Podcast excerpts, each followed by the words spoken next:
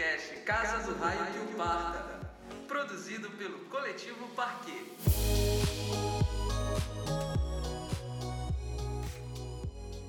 Sejam muito bem-vindos à Casa do Raio que o Parta. Nós somos do Coletivo Parquet. Sou Raul Bentes, hoje aqui na apresentação. A Ana Clara tá doente, não vai poder estar aqui Beijo com a gente Ana. hoje, mas ela tá assistindo Mas a ela gente tá de aí com casa. vocês, gente. Tá aí mais na live. bonita.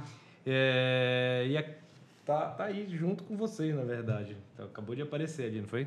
Já foi? tá um tempo. Foi? E a gente tá aqui com o Léo Bittar, Olá, tudo bem? Boa noite, pessoal. a Samlis. Tô aqui, gente, já acompanhando vocês desde sempre nas perguntas, enfim, naquela interação gostosa que a gente gosta. O Lucas, diretamente de São Paulo, tá com a gente também. Olá, gente, boa noite. E o nosso convidado é. Na verdade, calma, eu tô, tô nervoso aqui, tá, gente? Ana, volta. Ana, socorro! Socorro, Ana! A Casa do Raio que o Parta é um bate-papo aí com um tema por semana, trazendo assuntos relacionados à cultura. Vale ressaltar aqui que ninguém pretende inventar a roda nem postular verdades definitivas. É um espaço para trocas de ideias. E se você pode participar pelos comentários aqui nessa transmissão. Esse texto bonito não é meu, tá, gente? Esse texto bonito é da Ana. É Dan. Nosso tema de hoje é como você ouve música. Há mais de 35 anos, a Sony lançou o primeiro Walkman que tornou possível ouvir fitas, cassetes em qualquer lugar e mudou o jeito de se ouvir música. De lá para cá, várias outras tecnologias provocaram efeitos parecidos. Daí veio CD, Napster, YouTube, Spotify, mais um monte de coisa. Para falar com a gente, nosso convidado de hoje é o cantor e compositor paraense Arthur, Arthur Nogueira. Boa noite. Muito feliz de estar aqui. É, não só como artista, mas meu coração de jornalista também É. fica muito feliz. É por todo esse movimento, né? Né, Criando espaços e tornando todos esses recursos que, que já são possíveis ainda melhores, né? A gente que tá muito honrado aí com a tua participação. Você com a gente. E a primeira pergunta, cara, é pra ti logo, de cara. Como tu ouves música e como compositor, como tu fazes músicas, música hoje? Hoje em dia eu mais ouço streaming. Por, por conta da, da praticidade e de ter o mundo ali, às mãos, né? Mas eu, eu nunca vou deixar, se depender de mim, nunca vou deixar morrer o, o álbum. Porque tem isso também. Eu, quando faço os meus próprios discos, eu penso nessa questão do álbum. O meu último disco, Rei Ninguém, inclusive, ele tem um roteiro, assim, quem tem o físico, tem um encarte que, que mostra que, que aquela ordem ali não é à toa. Ela tem um encadeamento que eu não sei se é tão lógico assim. Pra mim é, Pra mas é. cada, um, cada um pode entender como quiser. E, e, e, e- mas, mas pela praticidade eu, eu ouço bastante no streaming. Esse- aliás, essa coisa do álbum é uma coisa que a gente pode conversar. Sim, Na verdade, é o claro, ponto lógico. principal, a gente né? vai É. falar muito. É um Sobre quem- interessante. Eu adoro esse tema. Você aí que tá em casa com a gente, fale aí se você ouve ainda o álbum inteiro, procura, tá sempre no modo shuffle, ou só o, o- aquela coletânea, né? Millennium. E como eu faço Eu preciso saber disso. Do quê? Do Saber como é que as pessoas estão ouvindo música, porque É, gente, eu escuto aí. de outra forma, completamente diferente. Como é a forma do que escuta pessoas- música, Léo? É álbum. Eu não escuto é, faixa, eu escuto álbum. E sempre eu sento para ouvir música, eu pego o disco, eu ponho para tocar e escuto ele do início ao fim, sempre. Ele sempre, a obra sempre tem que ter um conceito para ser Single nunca? Single Nunca. jamais. Eu, eu escuto single quando tem alguma coisa que lançaram uma música, eu vou ouvir aquela música. Mas eu não pego um disco para ouvir uma música. Entendeu? Sempre Porque antigamente não tinha esse negócio de lançar um single pra ver É, tinha o que é o compacto, esquenta. É, Tinha mas o assim, nem compacto. todo mundo, já- o pessoal já vinha já, às vezes, com as pedradas, com as É, bolachonas, é, né? é. Mas aí eu não sei se, era uma coisa, se é uma coisa de geração ou se é uma coisa minha. Porque eu acho que a minha geração também tinha os compactos que ouviam, tinha uma música de trabalho e tal. Eu não sei, hoje as pessoas pegavam um disco para ouvir, ouviam aquela música no disco e tiravam o Eu disco. confesso a vocês que eu não, não essa coisa dos singles, que virou, né, basicamente virou uma regra. Eu não, não, não acho às vezes tão Tu não tá Interessante. é porque às vezes eu acho que, a- que aquela música tem um sentido dentro do álbum. Enfim, quando a gente fez o disco da Fafá, aliás, é, a gente produziu uma faixa antes. O disco não existia. Essa faixa foi feita antes, que foi Revelação. E aí saiu como single.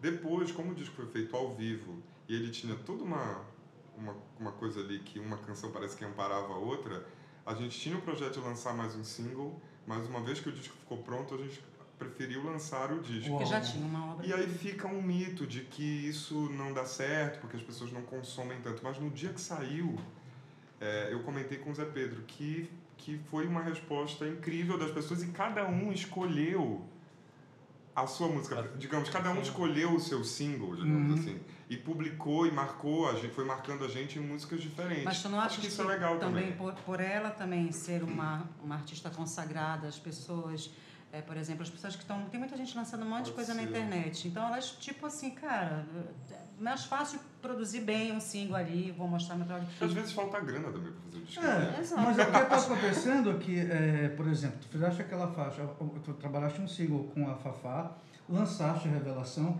Revelação puxou um álbum, ou quando lançou a Revelação já tinha a ideia de se fazer um A disco? gente tinha a ideia de fazer o álbum, já estava com essa ideia. mas a gente não sabia direito o como que ia fazer? ser o álbum. Então, Revelação meio que foi um É. mote... um- Eu disse, eu quero propor, uma, eu quero propor esse grupo aqui de Uhum, músicos. uhum. Mas ela não os conhecia. Então já topar fazer um disco com uma turma que ela não conhecia seria Ela, estranho. ela foi dar uma testada porque a bonita é esperta. É, aí, aí eu disse, então vamos fazer um single. É. E aí a gente pensou em fazer uma canção inédita, o que pensamos que não seria, que talvez para chamar atenção seria legal fazer algo bem diferente de uma coisa que já fosse reconhecível. Uhum. E aí por isso que escolhemos a Revelação. Uhum. Mas, e guardamos as inéditas pro disco. Mas aí foi isso. Quando chegou no estúdio que rolou Revelação, aí todo mundo se animou, todo mundo ficou empolgado, já queria gravar o disco no dia seguinte. Eu acho que tu poderias. Tinham duas perguntas embutidas ali que você fez no começo sobre o processo de composição. É, que mas acho que ele quase- respondeu quando ele falou que pensa Como eu num, faço num álbum, música, né? né? É, que tu falaste que tu pensa num álbum, tem esse roteiro ainda de álbum, de, de ouvir É, do nesse começo. sentido, sim. Mas eu, eu pensei que tava falando como eu faço... É, mas pensando nesse de como se ouve música hoje, né? É, eu, não penso, eu não penso em nada, na verdade. Eu Tu não- sai Eu compondo não penso em mercado, depois. Tipo, eu não penso em, em, em o que essas pessoas vão gostar. Eu- n- porque é isso. E, Olha, o Antônio Cícero, que é um letrista pop, hum, né? Sim, sim. Ele diz, ele diz pra mim que eles nunca pensavam, quando eles estavam fazendo Fugaz, eles não pensavam que aquilo era um hit, que as pessoas iam gostar. Eles estavam fazendo uma coisa que eles tinham muito prazer, muito tesão de fazer. Então eu tento ir por esse caminho, Hum. porque eu acho que quando às vezes a gente pensa muito nessa consequência de uma coisa que ainda nem existe, você está travando aquilo. Então eu procuro não pensar em nada disso. Eu, eu vou seguindo ali o, o que a, a- qualquer coisa, que o meu cérebro, meu coração, É. entendeu? Minha pele, meu arrepio tá me dizendo, estão me dizendo. Olha, deixa eu falar aqui com o pessoal. Olha a Flores Astrais, que estava com a gente semana passada num belíssimo programa. Vai ter surpresa pra ela também, Que né? vai ter surpresa para ela. Ela falou que ela escuta o álbum completo. Ó, tá vendo? Olha aí. Que tá ela fala, eu escuto com o Léo. A Liege também falou que ela ama escutar o disco todo, mas que o formato single clip agrada também, que é um formato que as pessoas têm muito feito hoje, né? Lançam single clip às vezes e é aquilo que tem para hoje. E olha, a Ana Clara tá te provocando aqui. Opa! Olha, que tu começou a gostar de fazer playlist agora nas histórias. tô começando, não, mas é que engraçado. Ah, cadê teu Deus agora? Ah, Não, mas é, eu estou começando, por causa do programa, enfim, a gente está trabalhando com o Spotify. Eu comecei a ouvir coisas no Spotify e também é, é- a gente fica meio que. Por exemplo, eu que só. eh, Na minha casa eu não tenho onde ouvir streaming, eu só ouço disco, CD ou vinil. E agora eu estou procurando formas de ouvir bem o streaming, porque tem isso também. Tu ouves streaming? Tá, eu ouço streaming, mas de que forma tu ouves o streaming, né? É, porque tu pode Porque- ouvir o disco inteiro também. É, né? mas assim, num celular é horrível ouvir, né? Uma música no celular. Se Mas você tem um fone, fone é, de, de ouvido, ouvido. ou se você compra um aparelho que tenha Bluetooth para poder ouvir de uma forma melhor e tal, aí você melhora a tua experiência auditiva, isso é óbvio. Olha, por exemplo, eu, tô sem, eu não, tô, não tenho como escutar vinil em casa e Sim, não, tem, não existe mais CD, gente. Acabou o CD. É, mas aí que na, na verdade a gente está aquela questão, o que é que é importante? É a mídia ou a, a, a música, né? Compra um fone de ouvido legal. Pois é, e dá para ouvir. Aí É a isso. forma é como é que a gente escuta. e Tipo, hoje é a forma que eu mais, mais, Mais consumo é, música. Mas aí eu comecei, realmente a Ana Clara falou, eu comecei, tô curtindo o Spotify, curtindo essa história de que ele te manda coisas. Tu começa a escutar alguns discos, a, a eu vou puxar um disco clássico do, do rock dos anos 70 e começo a ouvir ele. E aí termina, ele começa a te dar um monte de, de possibilidades de coisas que tu nunca ouviste falar e tá lá. Isso é muito bacana. Isso é né? bacana. Isso é muito legal. Olha, Isso é um ganho. Agora a coisa da playlist tem um pouco a ver também com o cassete, né? De fazer aquela seleção. Mixtape, É, né? uma É o coisa- mixtape. então. Agora é diferente. O prazer de gravar uma fita cassete é muito diferente de fazer uma playlist. A playlist, por exemplo, a gente quando fazia uma fita cassete, a gente era obrigado a ouvir a música inteira. A gente botava o play, o rec para gravar, tocava todinha, a gente já estava tocando pensando na próxima que vinha e tal. Playlist não, tu escuta um pedacinho e já vai colocando. Às vezes tu nem escuta a verdade. música, né? Já vais colocando lá porque tu já sabes o que é que é a música. Mas tu escuta tuas playlists, né, amigo? Pois Só é, para as pessoas escutam. Fala que sim. escuto sim, claro. Ou já escutou várias vezes. Não, eu escuto sim. Acho que a gente podia perguntar para o Lucas, né? Como é que ele consome música mais hoje, hein, Luquito? Consome e fornece também. E Andy fornece, Andy fornece. O Léo falou um negócio ali que é de, falando que é coisa de geração, mas eu acho que não é de geração não. Eu acho que às vezes é mais da própria da própria coisa que tem disponível, né? Da própria mídia que está disponível. É, eu já eu já, já ouvi vinil, já, né, a gente já passou por essas fases todas, né? Vinil, cassete, CD, MP3, enfim. Mas uma, mas uma coisa que é interessante, assim, acho que ho- hoje a maior fatia do mercado, sem dúvida, é do streaming. Acho que todo mundo ouve através de alguma plataforma de streaming, seja disco, seja playlist, seja, enfim, tem muitas formas. Mas é, o que é interessante, é, eu estava até lendo uns, essa semana, um, vídeo, vi um vídeo essa semana, daí estava lendo hoje também sobre algumas coisas do programa, é, que é interessante que a, o formato, assim como na história da, da música da música pop, aquela história da música de 3 minutos e tal, que foi mudando, o, o formato de streaming também vem direcionando a indústria da música para uma outra pra uma outra coisa, né? Tem essa coisa dos 30 segundos, é, que um stream, o- a plataforma de streaming só paga a partir de 30 segundos de música tocada, de áudio tocado. Então, já existe hoje uma fórmula, já existe hoje uma indústria né, trabalhando para que 30 segundos ela, ela, ela consiga convencer o ouvinte, né? A ficar. E, e é muito, então, é, é muito interessante a gente pensar que é, é, a- o formato, a forma como a gente, na verdade, ouve música mudou também, porque a mixagem mudou, a masterização mudou, a Verdade. estrutura da música mudou, a estética da música mudou. Então, tem muita coisa envolvida nessa história aí que é tudo pano pro, pro nosso papo aqui. É muito É, tu, assunto. tu falaste desses dados aí, 2019 está previsto como o auge né, do, do- dos streams, né, que já é responsável, que foi responsável em 2018 por 47% de toda a receita mundial de música gravada. Então é quase metade do, da remuneração, né? Inclusive o responsável por essa onda de se lançar singles também, porque a onda, como muda, né? Como muda muito rápido. Hoje em dia, a situação do artista, principalmente independente, é entrar nas playlists mais bombadas do Brasil, né? Que aí também já... Enfim, a indústria sempre se adaptando mais rápida que o raio para ganhar dinheiro em cima da galera. E a gente falou essa coisa de conceituar um disco e tal. Hoje em dia a gente tem conceito em uma música, né? Você É. vai lançar uma música, aquela música tem que ter é, toda uma é Por isso isso que ela vem no formato single clip. É por isso que eu música, tendo, né? como eu disse que eu não gosto, por isso que eu tendo a não.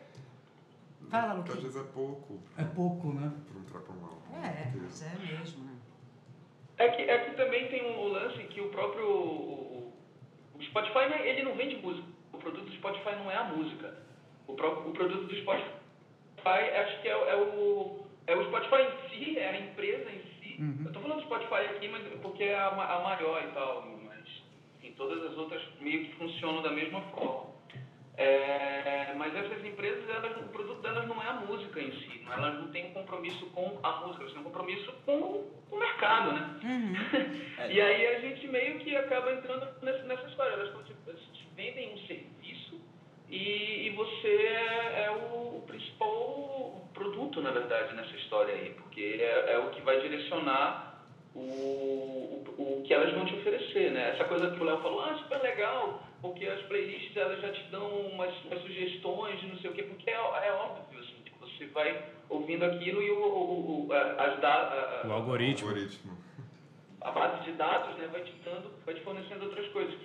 Da- Uma, uma- só para concluir, eu lembrei aqui de uma frase, de uma frase né, na entrevista que eu estava lendo aqui na matéria, que tem um produtor que ele diz assim, ah, os dados estão ali, você só precisa é, ler aquilo e fazer a música vender. É, o, na verdade, e, e o que é bacana disso, do streaming, que foi responsável pela, pela, pela volta do crescimento da indústria da música, né? Que estava vindo de baixa com, com a invenção do MP3 Ninguém ali. sabia como distribuir E, ninguém música, né? e como fazer com que uma pessoa pagasse por um, Por por um um produto que ele não podia ter de graça. Não, que ela podia ter de graça, né?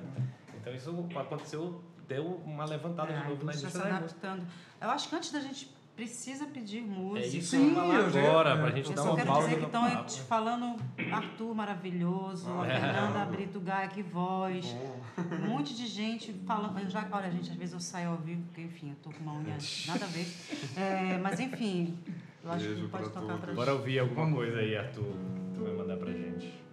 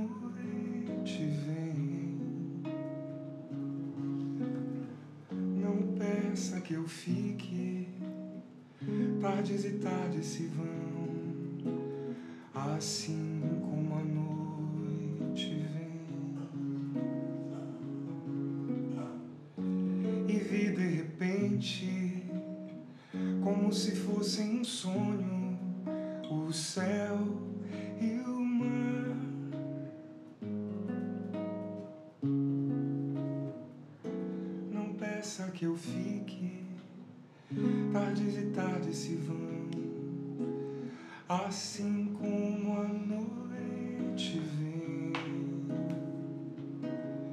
O céu o mar resistem,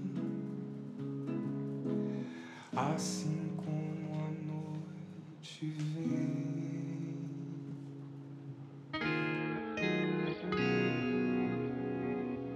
Tá todo mundo aqui. Ah, beijo pra todos. Eu que que ver- dia horrível pra não ter a voz do Arthur. a Sâmia, Rick. Vários coraçõezinhos ali na live. Qual foi essa música pra Essa música é, chama-se De Repente, é minha e do Pratagi, que é. Que tá aqui Paraense. mandando vários corações. Ah, é? Beijo pra ele. Beijo grande. Ele me deu a música e eu fiz a, a letra. Muito massa. E essa foi a nossa primeira parceria. Depois dessa a gente ficou fazendo. Essa música tá no Rei Ninguém, né? Tu último... Tá no Rei Ninguém e tá no disco Tá no dele EP também. dele, né? O Búfalo. Búfalo, tá no Búfalo, é um disco Búfalo, isso mesmo. Pois é, voltando para as coisas do formato, é, quando tu pensaste no Rei Ninguém, que é um disco, é, ele tem esse formato de álbum, né? É.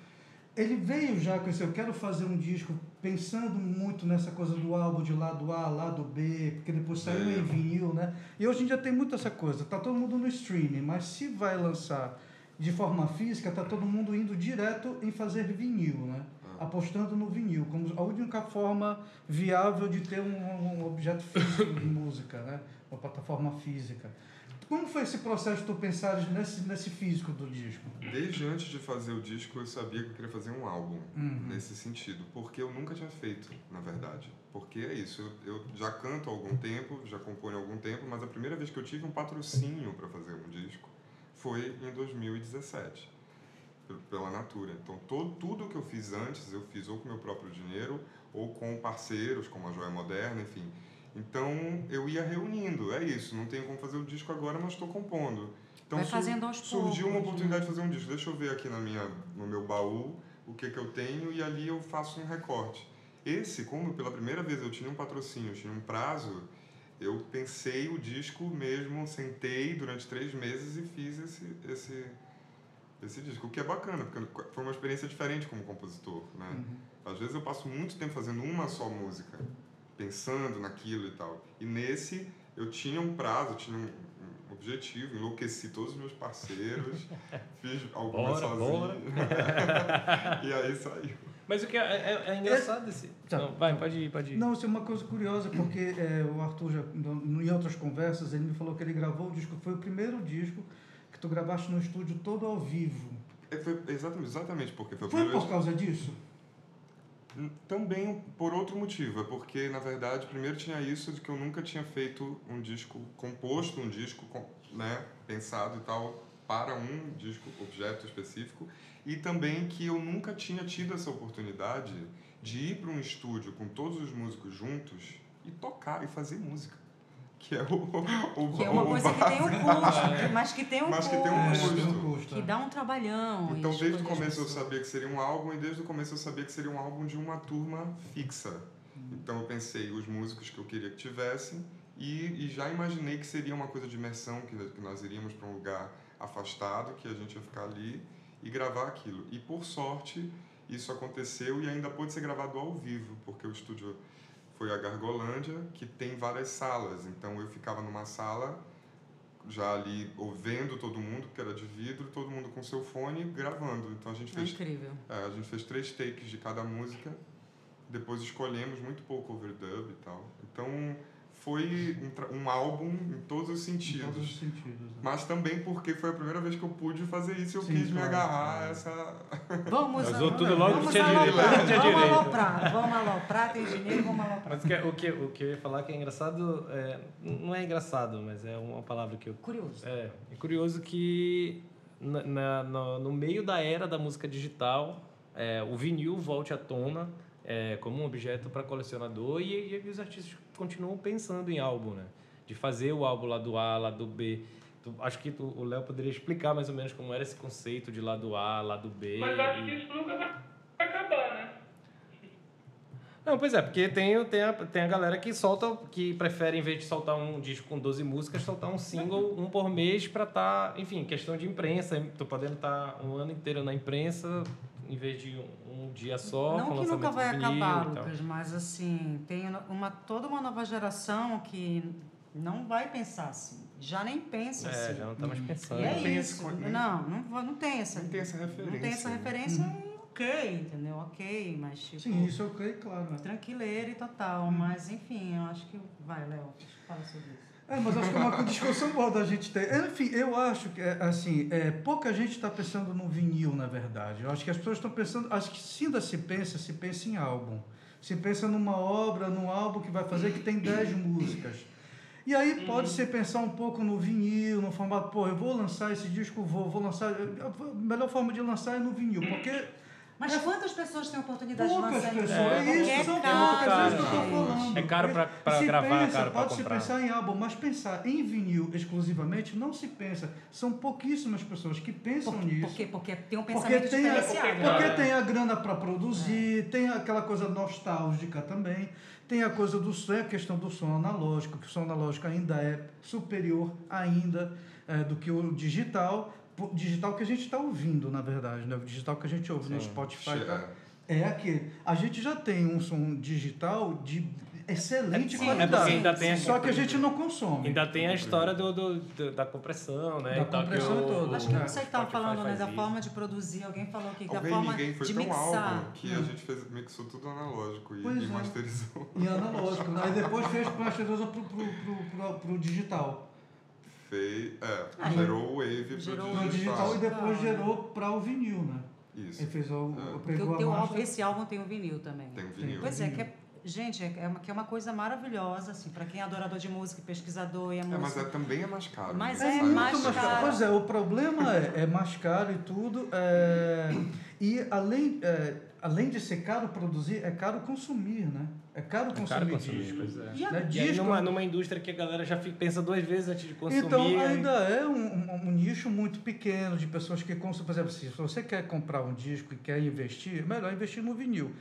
Pelo simples fato que a gente sabe hoje em dia que o vinil dura 100 anos. E que Já as pessoas não têm mais onde escutar o, O CD. CD, É. é.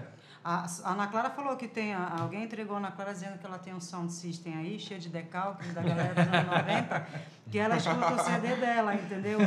Mas eu, eu não tenho mais nada disso na minha casa. Os entendeu? computadores hoje em dia nem vêm mais com CD. Os carros não vêm mais. Não com vem carros, mais, né? cara, É, que, é uma, é. que é um lugar maravilhoso de ouvir. É no ônibus e no carro, gente, a gente ouvindo música, porque ela, né, uma tela. Não tem Olha, mais o Discman. Passar uma coisa que eu pensei também, agora que o Léo falou da questão da qualidade do som, beleza, mas é, eu pelo menos esbarro num problema. Como voltou, virou uma moda o vinil, é, os, os equipamentos São ruins. são ruins. É, os equipamentos portáteis e Então é mais difícil baratos. você conseguir uma vitrola É. Se você for comprar um, um bom toca-discos, um bom amplificador ah, e pra tal. você ter uma experiência vai de fato é, desse de som fato, é, de, de comparar e ver que realmente Ah. o vinil soa melhor que o digital. digital. E é, aí você tem que ter um bom equipamento Mas para é, poder aí ter são isso. públicos você- diferentes, né? É, mas é o que eu descobri há pouco. Eu tô, eu tô engatinhando ainda nessa coisa da- do som digital e tal. E aí um amigo, eu estava conversando com ele sobre essas coisas. Ah, o som digital podia melhorar e tal. Isso já no Spotify tem uma configuração, tu põe na altíssima, altíssima. Confirmou, Olha aí. confirmou. Confirmou. Confirmou. Quando confirmou. bate o sino, confirma a história. Ninguém tá mentindo. Tem E aí você, é, você melhora bastante, lógico, quem consome mais os seus dados. É, o problema é que, é que tem aquele pacote de sonora, controle de é, internet. A aí. qualidade sonora ela melhora bastante se você for a configuração altíssima lá no Spotify. Teve um CD que os japoneses desenvolveram que era o Blu-ray do DVD, que é o Blue Spec, que era 48 Hz, 24 bits e tal, e alguns aparelhos tocavam esses CDs. E foi uma tentativa de voltar ao mercado do CD com uma boa qualidade sonora, mas não emplacou, não sei porquê. Olha, deixa eu falar antes do, do Raul, que a gente tem que ter música, que a gente está falando muito hoje, as pessoas Hum. querem ouvir a voz. Queremos! É, Dea Carvalho dizendo, tô adorando, e a gente também. Beijo, e o Jeff, que também foi convidado, os nossos convidados frequentam aqui a nossa situação. Ele falando que ele escuta música por MP3, rádio, vinil, streaming e CD nessa ordem.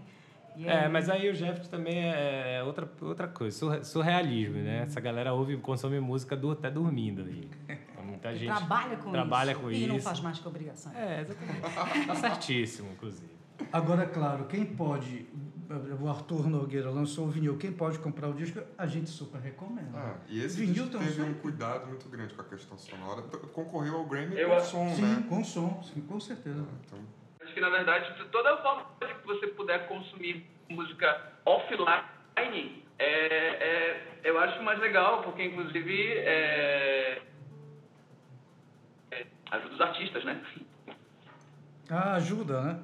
É, deu uma É cortada. isso? né, É, dá uma Zé? cortada. Faz o que com os acho que artistas? sim, ajuda os Ajuda os artistas. artistas, deve ser. Ajuda. Que a Tem- remuneração. É, ajuda, ajuda, ajuda muito mais os artistas quando você compra um disco no show, um É. na loja, sei lá, uma camiseta, um adesivo, do que um play do Spotify, galera. É, porque Pode é- é- acho que é menos de, é, menos de 0,01 centavo, né, por, por, por clique, que, que acima de... Enfim, A tem uns pergunta dados aí. que não né? tem quer falar. Tem que ter muitos plays. Pergunta que não quer calar. Pergunta que não quer falar. Va- Eu sei Calar. Fala, amigo. Por mil plays você recebe 3 dólares e alguns centavos. Uau! Nossa. Por mil plays. Pois é, aí a pergunta que não quer calar. Ainda vale a pena você pegar, investir, gravar o seu CD CD, físico. Você é artista que está começando, não tem grana para nada, inclusive para gravar e produzir, pagar os músicos e blá, blá, blá, blá. E como é que faz, assim? O que, que, que tu dirias para esse jovem Se vale a pena artista? fazer CD. É, para o jovem artista, porque muita gente... É, porque, cara, enfim... CD é de- eu acho que não. Acho que ou ou você tem um dinheiro para fazer um vinil. Eu penso hoje em dia assim. Pois é, eu fico pensando nisso. Porque a gente tem que pensar, na verdade, hoje mesmo eu estava pensando, fiquei fazendo um projeto e pensando nisso. Quais são as formas que a gente tem num produto digital de tornar esse produto fazer com que ele exista de alguma forma Para esse mais novo público que que tá não seja. CD, né? E que se você não tem a grana para fazer o vinil. Mas eu hoje em dia, honestamente, eu penso que meu próximo disco eu faria digital e tentaria fazer um vinil. Porque é um objeto durável, é uma coisa que está provada que, que não morre. Uhum. E, e é isso, né? Bora ouvir alguma coisa então, Arthur. Bora.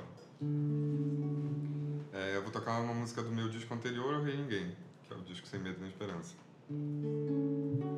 Sou seu poeta só, só em você descubro a poesia que era minha já, mas eu não via.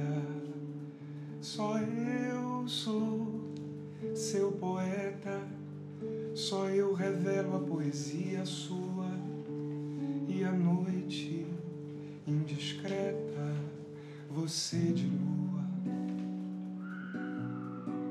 Ah, você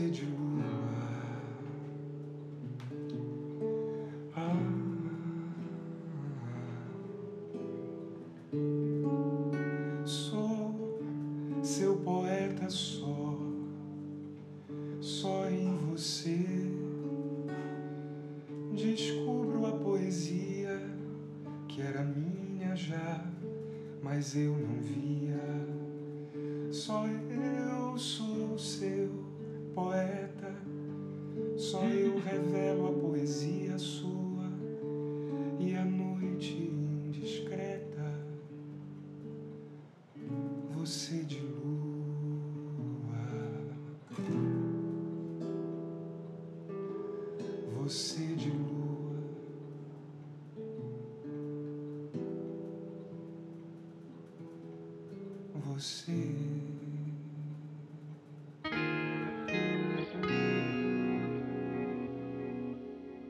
Tem a, a parte da, da, da- dentro do streaming das diferentes formas de se ouvir música entre gerações também. Tipo, então, nessa pesquisa para o programa, é, encontrei vários dados de que pessoas mais velhas consomem música no Spotify, pessoas mais jovens é, consomem músicas no YouTube.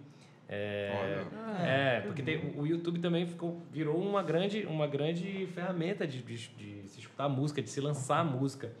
É, e, e tem essa, essa, essa diferença de idade, né? Por isso que o jovem tá ali mais, mais pro YouTube. Parece que é aquela coisa de. Ah, quando.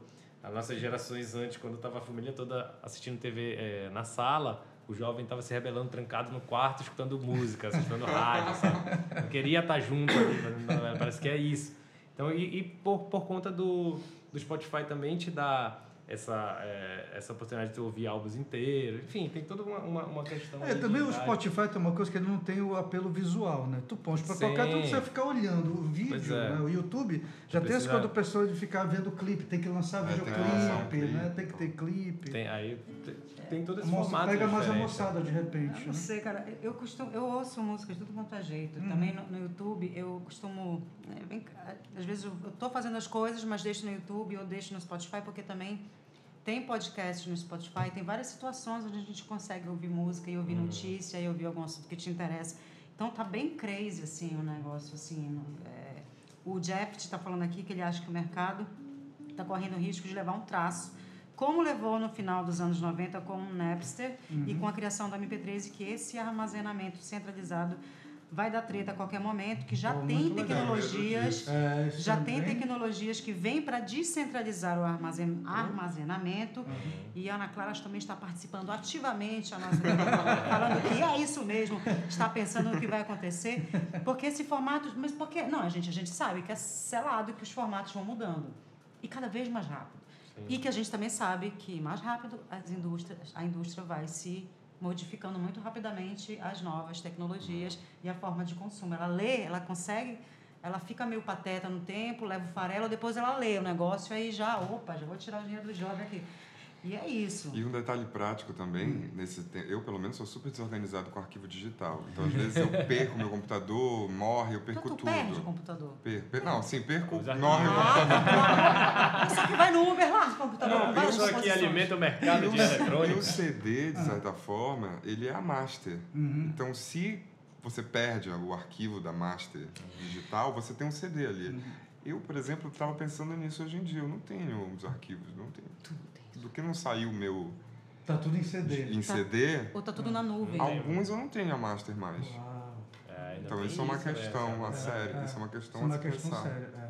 CD, a gente tem que ter muito cuidado, mas mesmo tendo cuidado, o CD ele, ele, ele, ele Ele tem um tempo, ele né? se desfaz. É, muito rápido. Agora, a gente voltando um pouco à questão do. do a gente está falando muito do físico, do vinil, CD e tal, tal, tal. Voltando é, de forma de escutar música, sem ser de que forma, é, se- voltar para essa coisa do single e do álbum, né?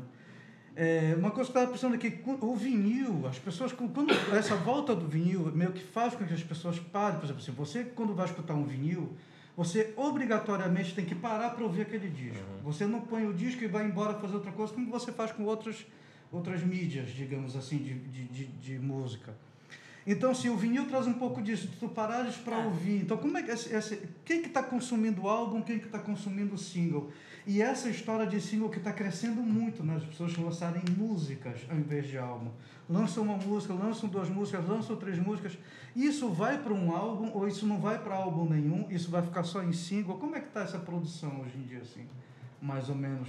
Estão pensando Depende nisso ou não estão pensando? Depende do artista. É, acho que Porque, depende do porque ela pode fazer vários lançamentos depois Depende reúne do público E também. faz um disco. E, e, e, tipo, fica reservado lá como EP ou como um disco. Por exemplo, a Anitta viu que o público dela não vai comprar o disco dela inteiro. Mas se bem que ela fez agora um, esse Kiss. É, mas, mas que lançou, foi pensado como um single. Pois né? é, foi Mas lançado como várias single, Eu tive a foi- impressão de que Flopou, né? um pouco. Flopou um É, uma a- talvez o público dela não tivesse acostumado com Pois tudo é. isso ao mesmo tempo. Na verdade, ela lançou vários singles. Clipe, tudo no mesmo né? dia. Tudo, Tudo no mesmo é, dia. e aí a galera, tipo. ficou é Ficou meio porque- perdida, né? Não É. tá, meu Deus. E, tipo, acabou Mas olha, Ainda vamos- vejo muito, lança um single, depois desse single vem um álbum. Vem um álbum. Ainda estou vendo muito essa estrutura.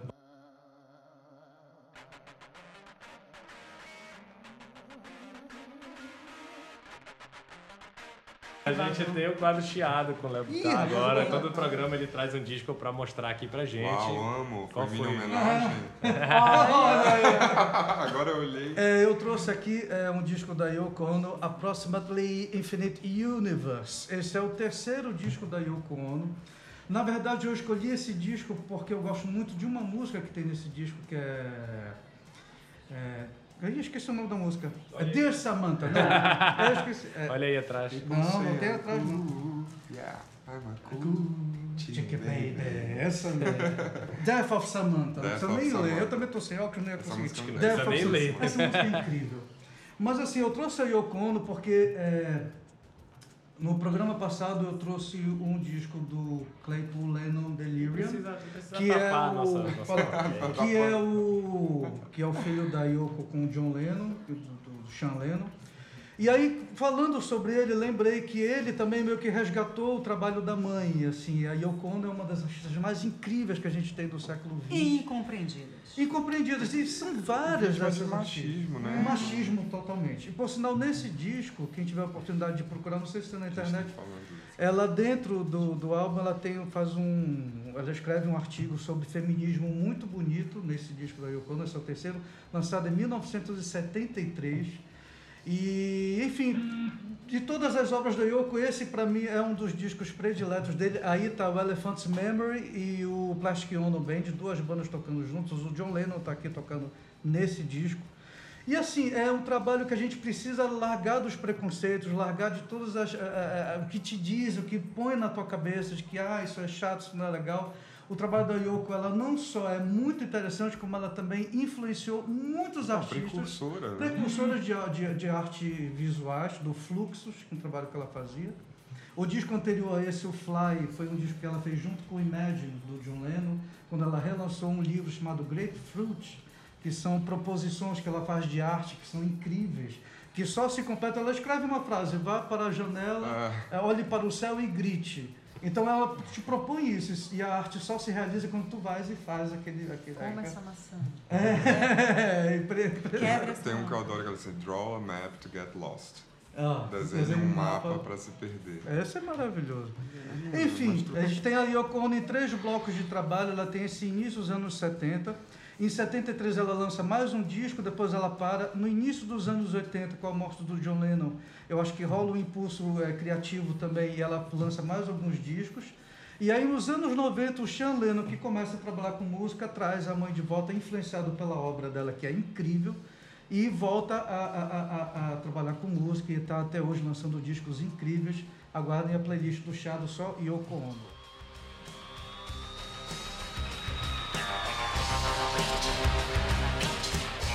Uma homenagem ao Léo Bittar, então, Oba. essa música. Tudo era tão bonito quando havia sol.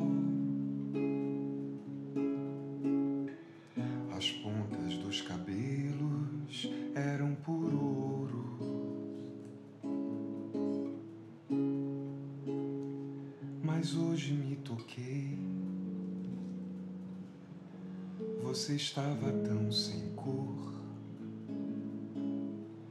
era só você, não havia amor.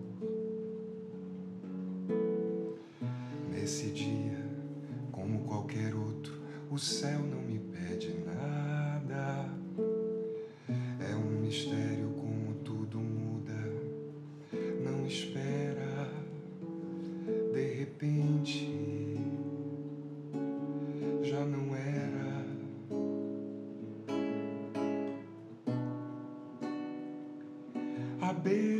praia,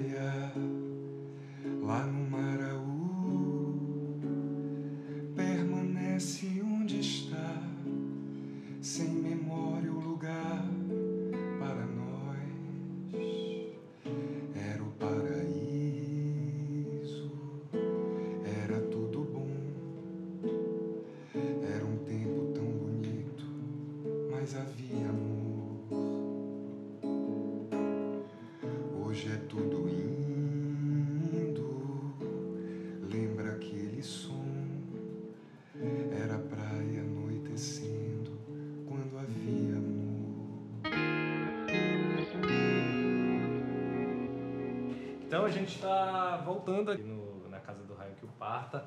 E o nosso convidado é o Arthur Nogueira, que está aqui falando de como a gente ouve música hoje, né? Como você ouve música. E eu acho que a gente tem um ponto muito legal para voltar, que é como isso afeta na produção, né, de artistas. Quem está ouvindo o quê, como, quem está ouvindo como, né? E o que, que, que o artista está fazendo para alcançar essa galera, assim.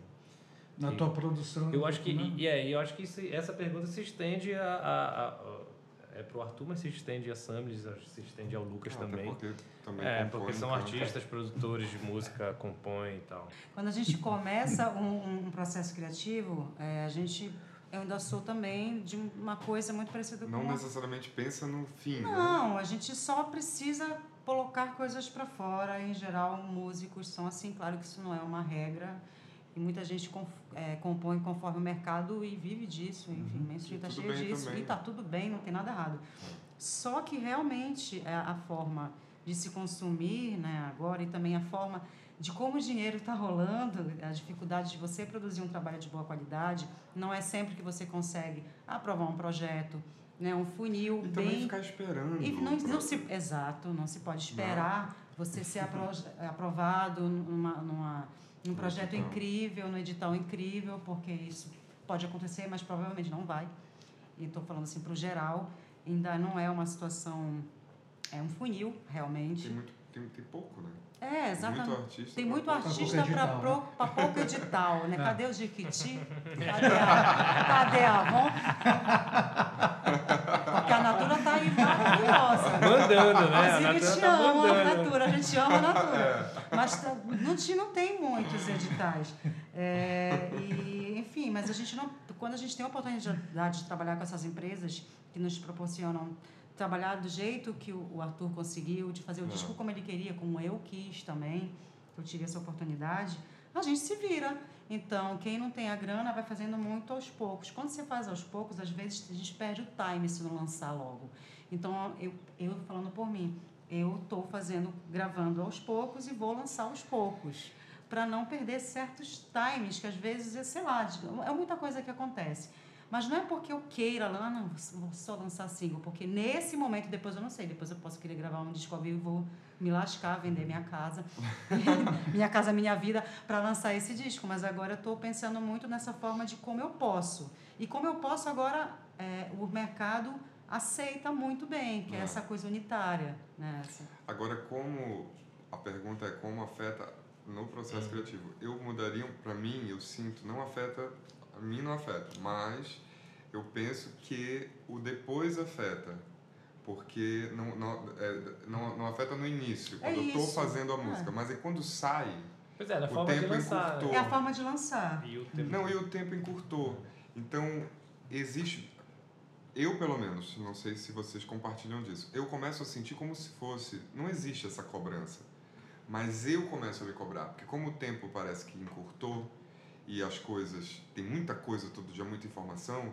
Um ano depois parece que aquele disco é velho. Então, muitas vezes, se você quer viver disso, você tem que se forçar a ter um processo criativo constante. Isso, para mim, é o mais difícil.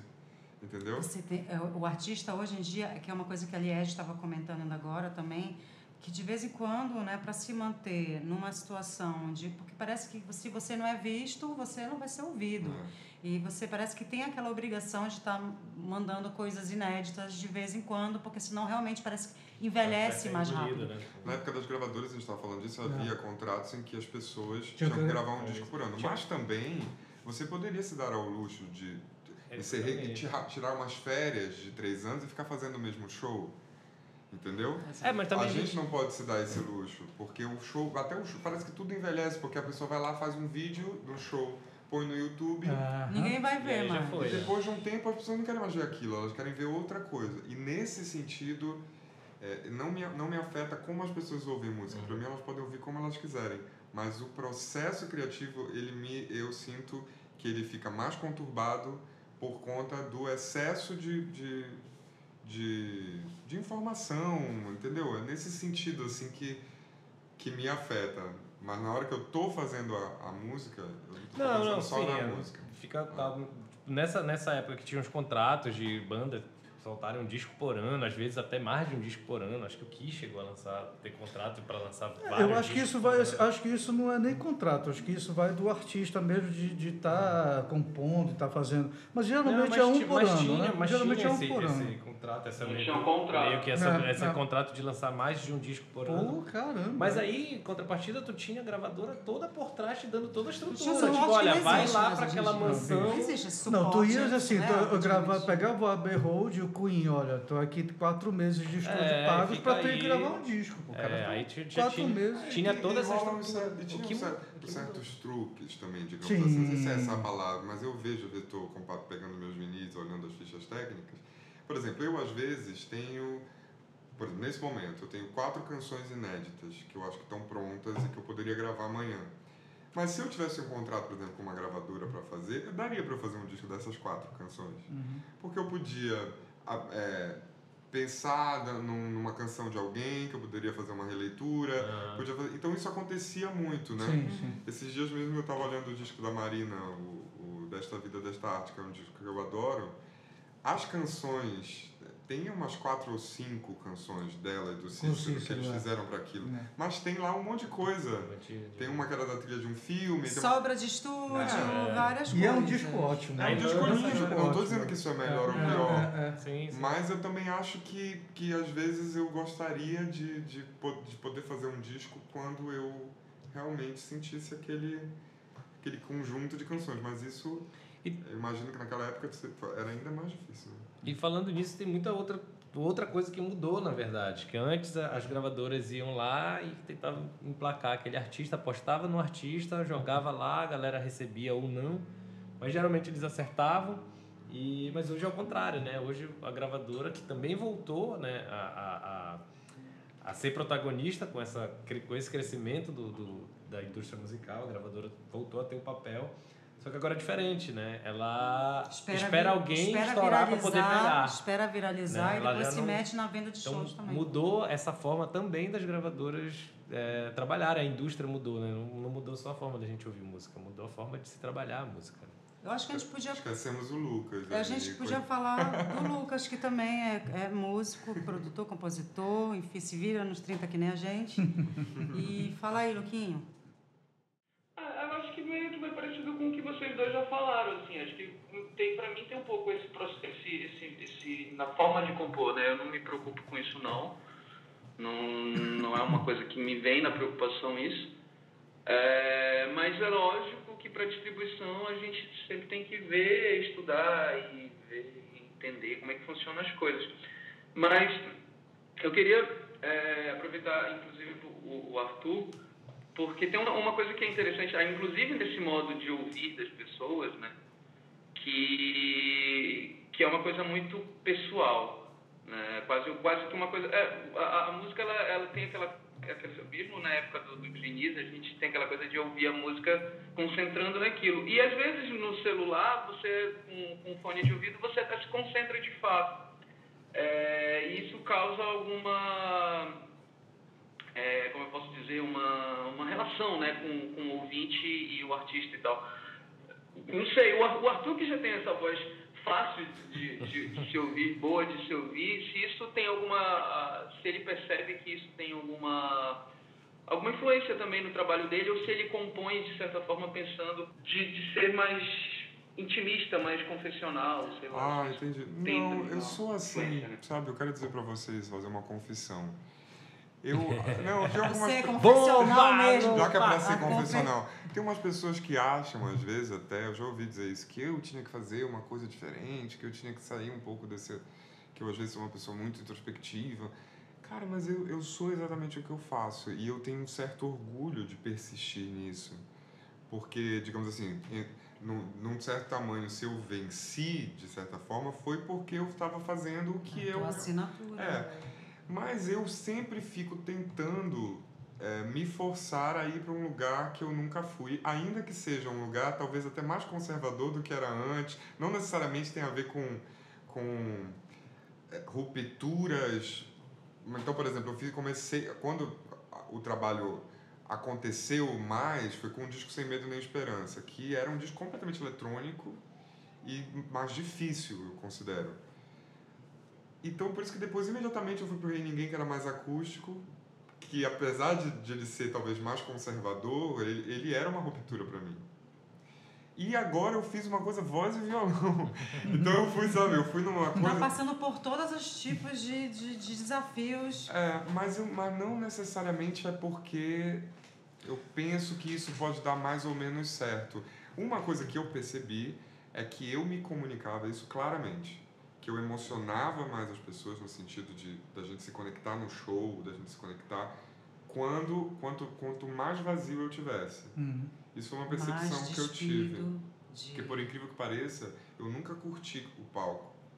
Sempre tinha problema, porque eu sou muito perfeccionista, então às vezes eu estava cantando e pensando no músico, pensando na luz, o som não dava bom e não sei o quê.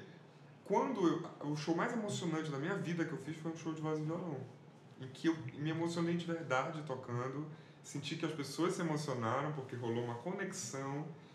Então é isso, na verdade não é, eu não, não necessariamente penso como que eu, é o que eu sinto que acontece, entendeu? Mas, por exemplo, agora, o meu próximo disco eu já tenho clareza também de que eu quero fazer uma coisa totalmente diferente, mas é, essa essência eu tento não perder. Eu acho que esses três trabalhos que eu falei, eles são diferentes no, uhum. no modus operandi, mas eles mantêm ali uma coisa que eu que não sei que sou eu, entendeu? Eu não, é difícil, porque a Fernanda Takai disse uma coisa muito boa uma vez, que foi uma lição para mim, que eu adorava Patufu, adoro Patufu, e eu gost, sempre gostei de cantores cool.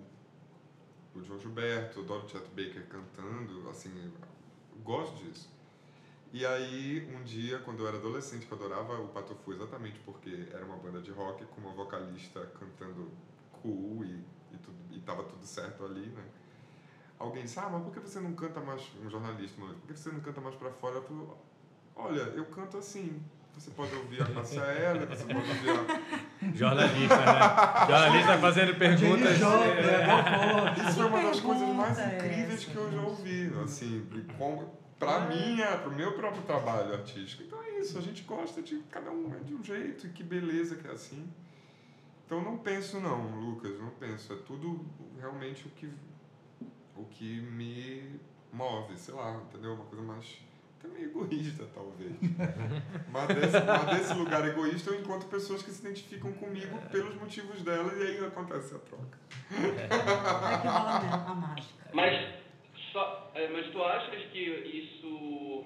A, a, forma como as pessoas nesse, nesse, nesse ponto de ouvirem músicas mais com, com fone e de se sentirem mais é, isoladas é, se isso privilegia, de certa forma, é, ah, compositores de canções ou, é, enfim, Uma coisa mais que eu percebo... letristas, é, as pessoas tendem a prestar mais atenção nisso? Eu acho que na letra não, as pessoas não prestam atenção nas letras. Isso para mim é uma dificuldade, porque para mim a música são as letras. Né? Às vezes eu é. faço a melodia mais para ser uma moldura. Mas sabe uma coisa que eu percebo? Que, na, de um modo geral, na, na questão da mixagem e tudo, uma coisa que dá certo é voz na frente Voz na cara, que é É. formato pop, na É, verdade. formato é. pop, é. Formato Então pop é e isso. voz na É. cara. Apesar das pessoas não estarem prestando atenção na, na, na Mas a letra, melodia mas ela quer Mas ouvir ela é o cantor eu não sei cantando. explicar isso. É, Mas isso tem sim. E eu, mas na verdade, nos meus discos, eu sempre coloco a voz na frente, não necessariamente pensando nisso, é porque eu canto de um jeito mais cool e, e como eu quero que as pessoas prestem atenção na letra, para mim a letra é importante, então eu sempre coloco a, a voz na frente mais por esse motivo. Mas isso realmente é sim uma coisa que eu acho que influencia na. tipo, Aí volta ao, ao, ao, assunto de, de como se ouve música, né? Eu particularmente ouço a, a letra é muito importante para mim, com certeza. Mas eu, eu não domino inglês, por exemplo. Então as músicas em inglês elas me conquistam primeiro pela melodia e depois pô, as músicas que eu gosto eu vou lá e saber do que o, o meu artista favorito está falando. Né? Isso é um pra- dos maiores fenômenos que existem, ó, de como a música, É. pra mim, é a prova. É uma pessoa que não sabe falar inglês e consegue chorar. ouvindo uma música em inglês sem saber o que o cara Então tá falando. eu tenho consciência de que a música é a música, né? É, tem aquela coisa do Nietzsche, e a Marina até fez uma música que diz assim que as palavras não, na- são mera embarcação, Uhum. que o mar é a, é a música. É a eu É a concordo, harmonia, a melodia. concordo com mais. isso, É completamente. Tanto que quando eu ponho música num poema, eu penso assim, às vezes eu adoro aquele poema, mas não rolou. Ficou uma música com Musical, cara de né? poema, Ah. que aí eu acho um saco. Quer ver você que me matar, me levar no sarau de poesia. Sabe aquelas Eu coisas? sei como é. Porque, eu- porque eu Eu acho o seguinte, se é uma canção, Ah. ela é uma canção. É Não uma interessa se é um poema ou não. Sim. Eu posso virar e dizer, gente, isso é um poema de não sei quem. Mas Sim. no momento em que eu tocar, Ela vira tem- é uma- canção. A, a, a melodia e a letra tem que se...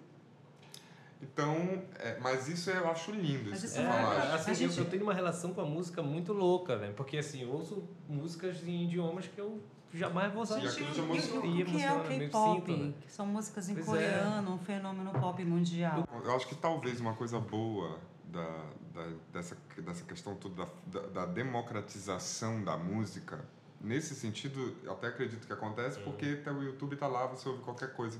O que, O que é bom disso é que um pouco quebrou essas barreiras entre alta cultura, baixa Ah, cultura, sim. que já vinha no movimento Uhum. tropicalismo de acabar com isso, Sim, sim. mas acho que hoje em dia é a realização. E eu adoro isso, honestamente. Um dia desses eu tava num. num peguei um, um Uber de madrugada, tinha encontrado os amigos, tinha me divertido e tal, mas eu sou que nem o Cai- a música do Caetano, o álcool só me faz chorar. Às vezes a minha ressaca é ficar triste. E aí eu entrei no táxi, tava tocando um sertanejo.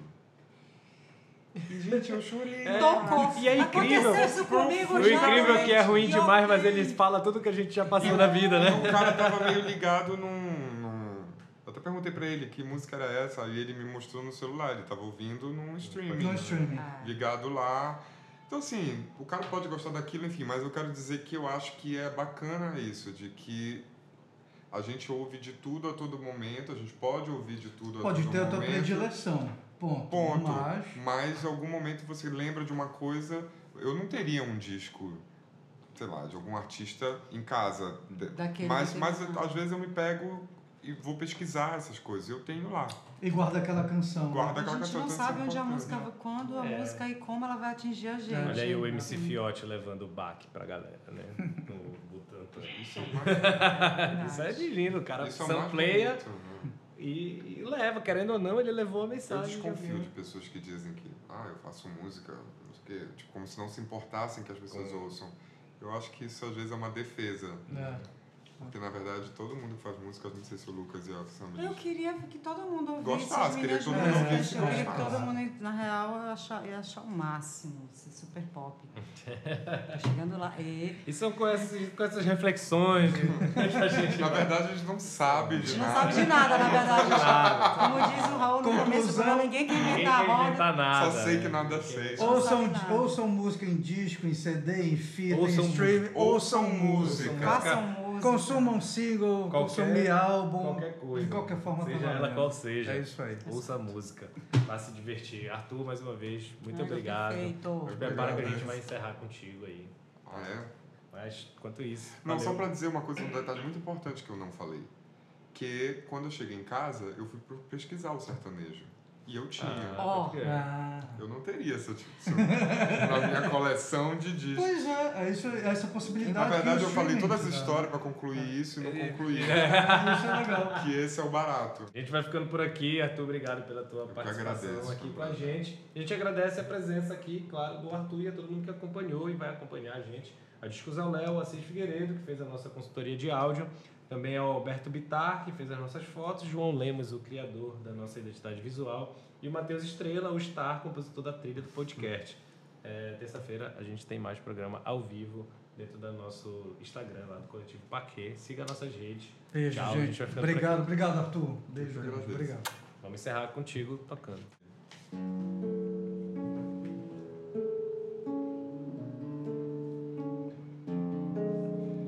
Não sou mais tola,